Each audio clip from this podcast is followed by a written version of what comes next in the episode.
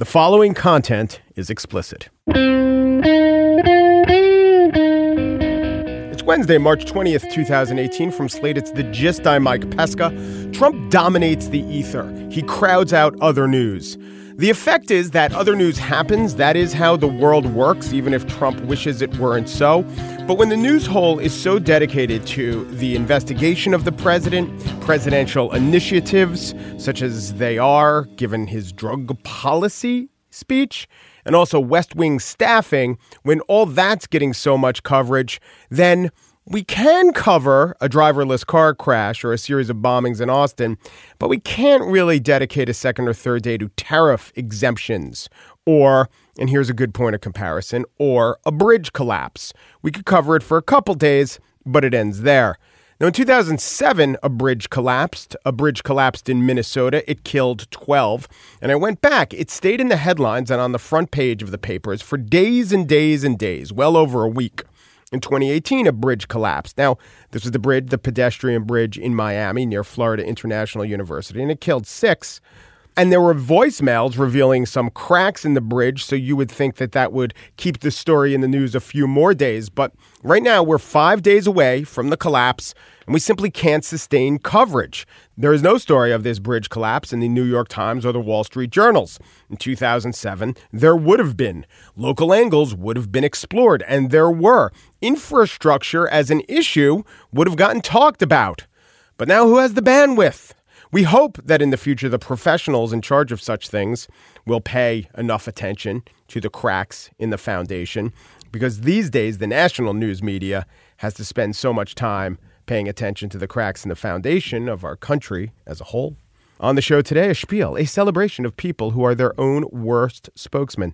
But first, speaking of cracks in the foundation, Harvard professor and Obama administration official Cass Sunstein has edited a book where he's asked top thinkers, can it happen here? And you know what the it is. It's encroaching Trumpism. The answers, though, are less apparent.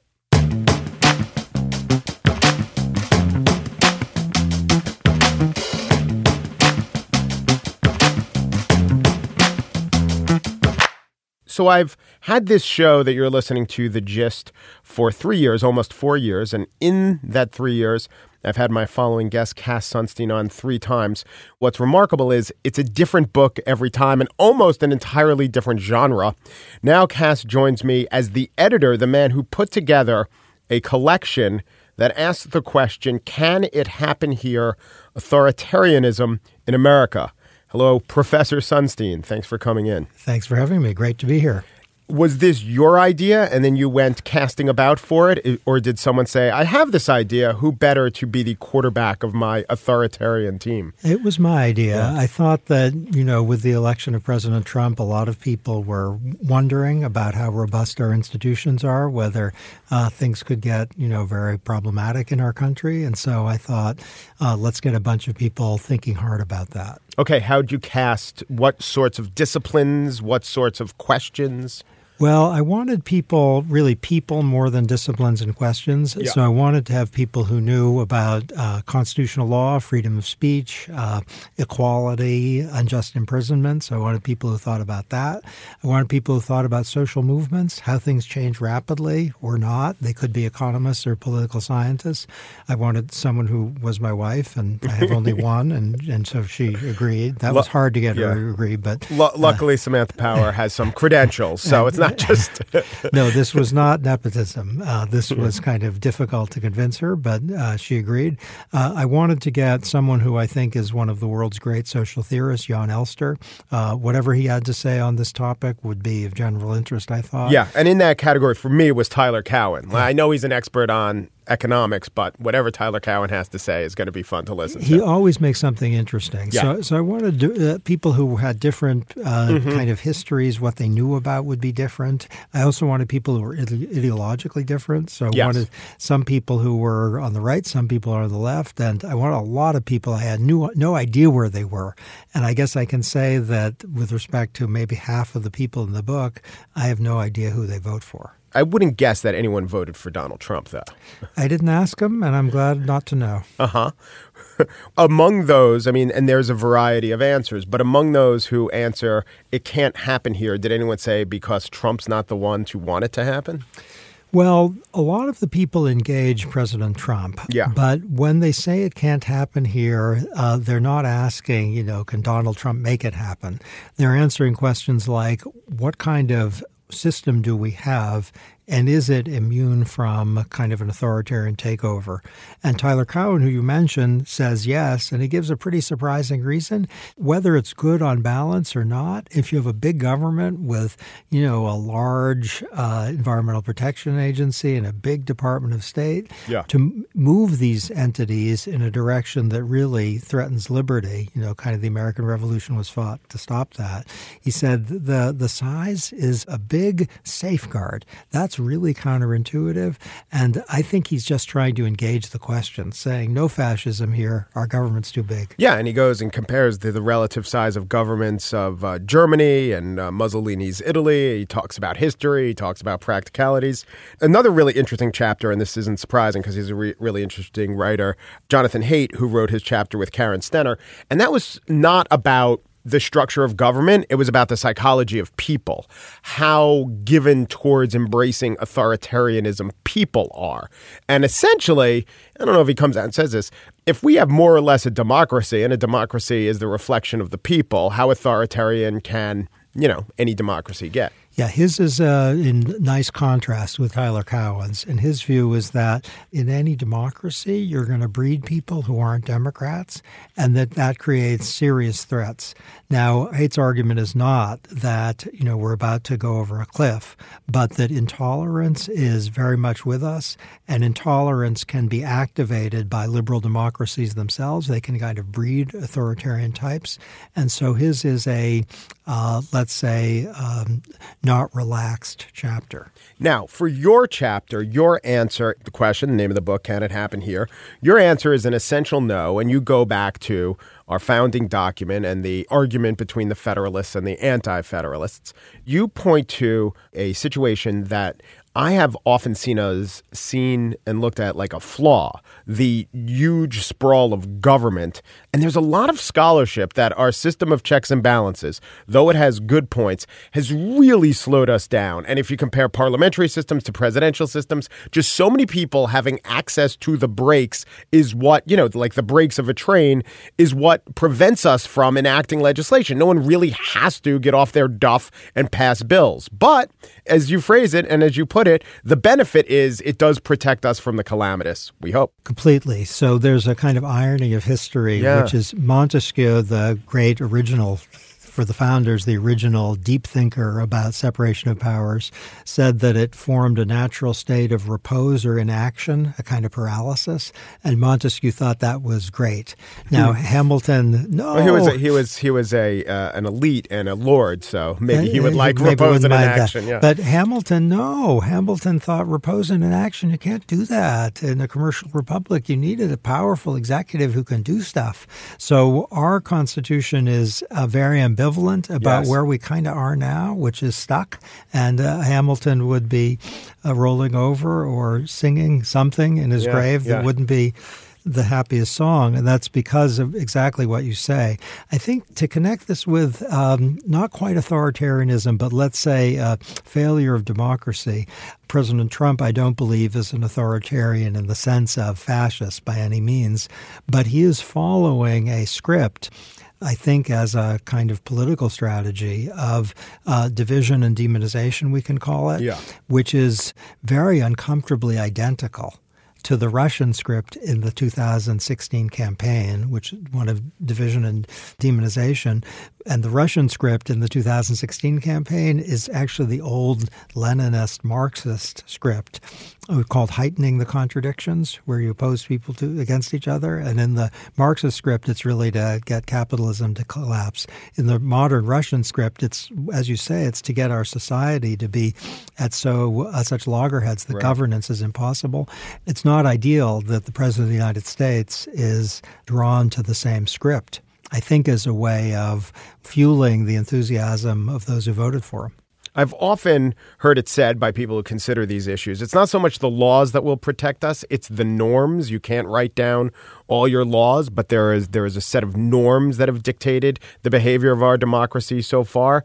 And yet norms aren't as strong as laws, and norms also are pretty subjective. Norm could mean a thing that's always been going on and just a thing that's kind of in the middle of human interaction. It's not a standard deviation away. Do you think norms are being asked to do a lot of work these days? No question. And and you're right to say they can be, in fundamental ways, the, the safeguard rather than the law. So the idea that the F B I director is not a political tool of the president, that's a norm. That's mm-hmm. not a law. Actually, as a matter of law, the F B I director is no less subject to the president's will than the chief of staff. That was their argument. He could fire whoever he wants. And that's yeah. basically under the law, yes, you can fire the F B I director. But I worked for President Obama when uh, Jim Comey was there. And if President Obama fired Jim Comey, a Republican, because he was a Republican or because he wasn't following President Obama's, what's the right word, his political preferences, that would have been so uh, catastrophically violative of norms that it would have come as a national shock. So the delegitimization, as he's to some extent succeeded, he's achieved that, of the Federal Bureau of Investigation in circumstances in which delegitimation of those people who work for the F B I do not deserve that, not for a moment. And uh, it's not law, it's norms. And similarly, to treat the press, if President Obama or President Bush had treated the press as a purveyor of consistent lies. Of course, President Bush and President Obama thought they were subject and was willing to say subject to things that weren't completely true, but to treat them as enemies of the people, that would be so severe a norm violation. Can you yeah. imagine if Obama yeah. or Bush had done that? And so we are observing that. And while that isn't producing authoritarianism, sometimes barking on the part of, uh, let's say, a living creature produces uh, fear of bites. Or actual bites. And that is, I think, not something to, in our current situation, not something to take lightly. So I read your chapter, I heard your argument that you credit the Constitution with protecting us a lot, but who will be who will be the people that save us? Will it be, will the Constitution come into play because the public decides on something, professional and elected legislators decide to either enforce the Constitution or stand athwart against the threat of authoritarianism? Is it professionals within the government doing their jobs who are going to be the savior of the democracy? They're a bunch of entities. So the bureaucracy is crucial. And though it's taken a lot of beating, it is true. I worked in our government and I came in under the Obama transition and there were bureaucrats there had been there forever. And there were some things that we wanted to do, that I wanted to do, that they were very instructive about, saying, you can't do that. Or if you want to do that, here's how you have to do that. And uh, basically a week later, I thought, thank goodness for them, even when they said you can't do that. Because when they said you can't do that, they often meant a law or a regulation or even a longstanding practice that had a good reason behind it that I didn't fully understand. And they were, you know, at our a repository of wisdom. They're not always right. But the bureaucracy, I love the fact that you love them because I, I learned to love them too. I mean, they're they're you know anonymous people, but they're often heroes whose job it is to keep this country safe, literally, from threats of violence, or to keep the country safe from, let's say, movements on the left or the right, and here I mean not social movements, but movements in policy that would, you know, hit farmers really hard. Uh, through some food safety silliness that's not going to make the food safer, but it's going to make it hard to be a farmer. Yeah. Or that would do something about drinking water in a way that would actually make us sick. And the bureaucrats know this stuff. So I think they are a line of defense. Uh, the politicians are highly responsive to what they hear, of course. And so sometimes an aroused we the people in any administration will get the attention of politicians, even in the executive branch, who aren't worrying about reelection, who are thinking if they're doing their jobs, why are they so upset? And uh, if you think about that, not as a problem to be managed, but as uh, information that you have to take account of, then the safeguard is is right there. When Benjamin Franklin descended from the Philadelphia stairs after the Constitution was written, uh, he was in his eighties, and someone uh, named Missus Powell asked him, Mister Franklin, Mister Franklin, what have you given us, a monarchy or republic? Franklin's answer was, a republic, madam, yeah. if you can keep it. And so ultimately the safeguards, and I say ultimately the safeguards come from the aroused bipartisan commitments of our blessed country. Cass Sunstein is a uh, Harvard professor, legal scholar, best-selling author, and now the editor of Can It Happen Here? Authoritarianism in America. Thanks so much. Thanks, a pleasure.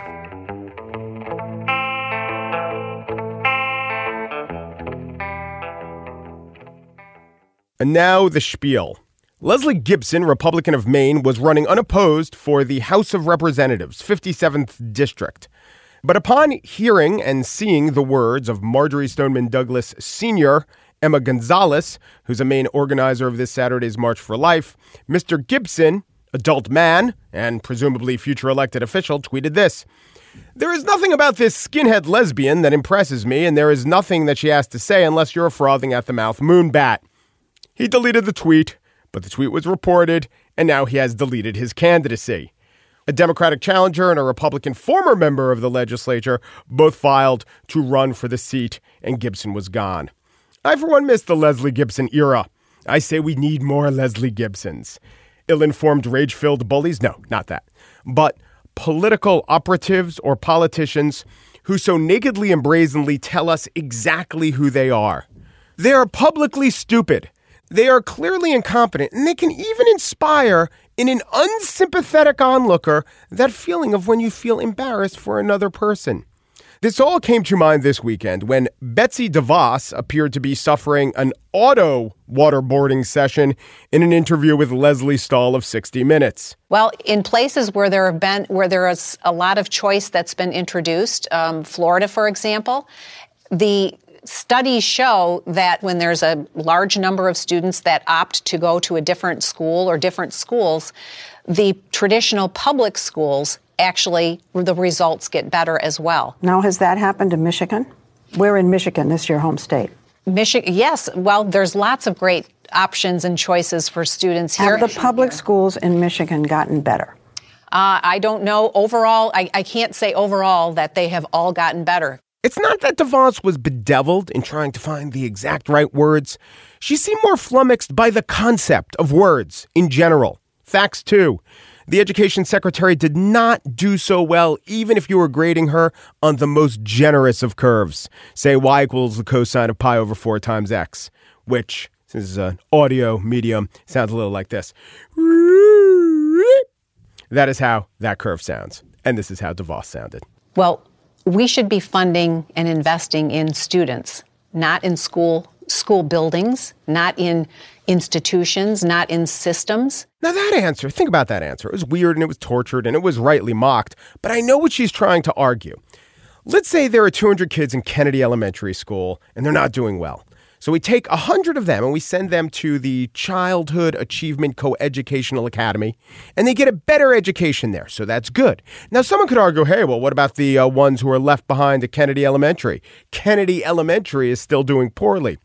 Well, the students at Kennedy Elementary as an aggregate may be doing poorly, but no worse than they were before. The important thing, an arguer in favor of this kind of program might say, is that we helped educate half the children who were once enrolled in Kennedy Elementary. And so, such an advocate might say, let us now help the ones who are still there. In fact, let's fund even more Childhood Achievement Coeducational Academies. Now, the facts behind that, taking kids out of public school, putting them to charter school, they might all be muddied or even caca, if you will. But the phrasing, the way to phrase it, the way to argue it, as I did, has an appeal, more of an appeal than Betsy DeVos's argument, such as it was, had. And this is the insidiousness of the poor argument well stated. it won't set off alarm bells. There is a way to speak slickly about charter schools. Eva Moskowitz does it. She's a New York City educator who is an aggressive advocate for her charter schools. The New York Times reported that she uses severe discipline, including suspending out-of-school suspensions for children as young as five years old. So when that fact was put to her on W N Y C radio, here's how she answered. Uh, I do think that fairly young children can sometimes engage in highly dangerous uh, behaviors. Uh, we had a child the other day who uh, brought a six-inch knife to school. Um, so if you're dealing with not the ideal world, but the actual real world of what children are doing, I believe that we have an obligation to keep other children safe and also to keep our staff safe. So listen, I do not agree that suspending a five-year-old makes any sense, but that answer she gave, that's slick. It reframes the debate as one of the safety of other students. Don't you care about the other students? Ooh, unsafe students because of this five-year-old. And it brings in the working environment for the teachers. That's important. A competent teacher. We got to protect the teacher. Such a teacher who might be made unsafe by a kid who thinks Yo Gabba Gabba is a documentary. Anyway, it's a well-crafted thought. Of course it is. Eva Moskowitz went to top public schools. Betsy DeVos never did. Okay, maybe that's unfair. Eva Moskowitz might suspend me. Betsy DeVos might, well, yeah, sure, I don't know me. Eva Moskowitz gives an answer that is well thought out, well phrased, and well said. And that's why it's worse. It is worse to try to combat Eva Moskowitz's answer as an idea. Why are we decrying Betsy DeVos's incompetence? Her incompetence is making her the least popular member of the Trump administration. The least popular member. Sorry, I, my voice already went up, but I got to go up more when I say of the Trump administration. That is like the most dramatic of the Real Housewives, the most self-aggrandizing member of the Wu-Tang Clan, the most legit winter storm. Is it Toby? Is it Quinn? Is it Riley? DeVos is far preferable to Moskowitz or Kellyanne Conway or Sarah Huckabee Sanders. Scott Pruitt, another cabinet secretary, that guy can verbally parry with the best climate change non-deniers. And how's that working out for you, caribou herd? None of these yackers are good logicians, but they are skilled babblers who can at least offer a thin veneer of sense to the palaver they peddle. If there is a virtue to being able to well state your aims, that virtue becomes a vice when the aims are unworthy. Therefore, it follows that the better thing for everyone is if those with unworthy aims are also the least skilled at communicating those aims. I don't come to bury DeVos. I come to praise her sheer incompetence, to celebrate her utter aimlessness, and to ask for more. That's it for today's show. Just producer Pierre Bien-Aimé, descending a staircase, was said to have asked Ben Franklin, "Sir, have you given us a floor wax or a dessert topping?" Just senior producer Mary Wilson, having overheard this conversation, was heard to mutter, "You get one question for Ben Franklin, you don't ask him if Die Hard was a Christmas movie?" Steve Lichtai is executive producer of Slate Podcasts. He tells everyone from Yasha Monk to Isaac Chotner to me, we must hang together, or surely we will hang alone. The Gist. We hear what Steve's saying, but we wonder, the hang alone part, that was an idiom in Ben Franklin's time? Eh, I guess it sounds better when you're descending a staircase. Oom Peru, de Peru, du Peru, and thanks for listening.